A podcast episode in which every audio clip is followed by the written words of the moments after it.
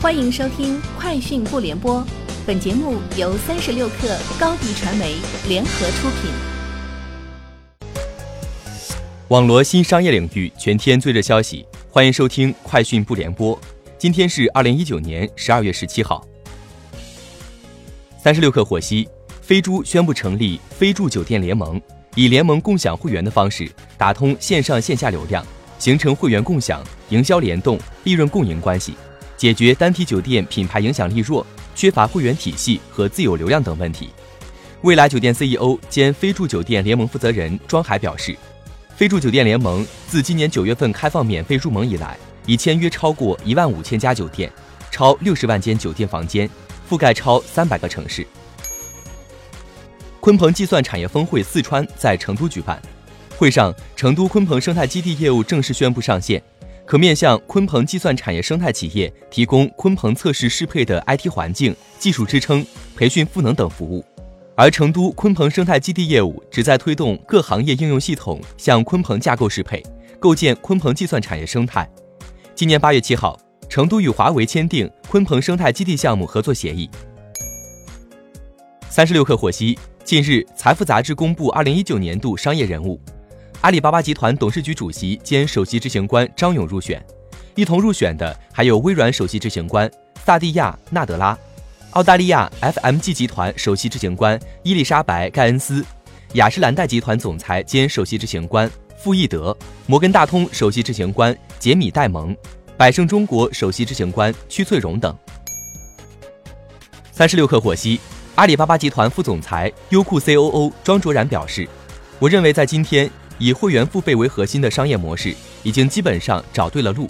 但受制于商业的成熟度、消费市场的培育和产业竞争格局，商业模式还需要调整优化。未来的前景会进一步明朗。他认为，视频会员的市场在未来两三年内会达到四个亿。庄卓然还透露，未来优酷会继续通过自制、合制、股权投资的方式与影视公司一起成长。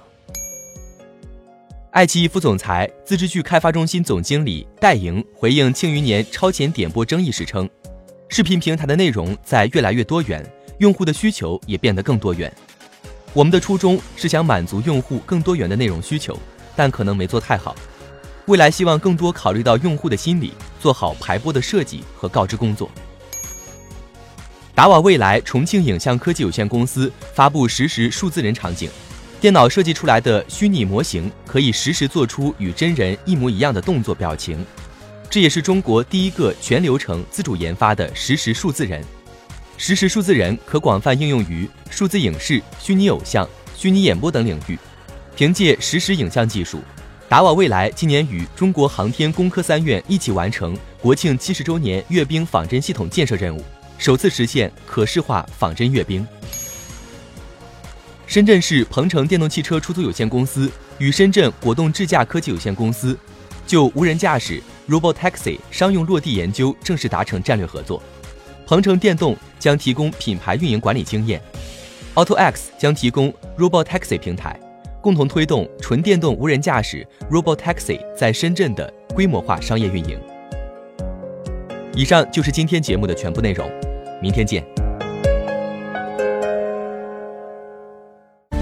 欢迎添加小小客微信，xs 三六 kr，加入克星学院，每周一封独家商业内参，终身学习社群，和大咖聊风口谈创业，和上万客友交流学习。高迪传媒，我们制造影响力。商务合作，请关注新浪微博高迪传媒。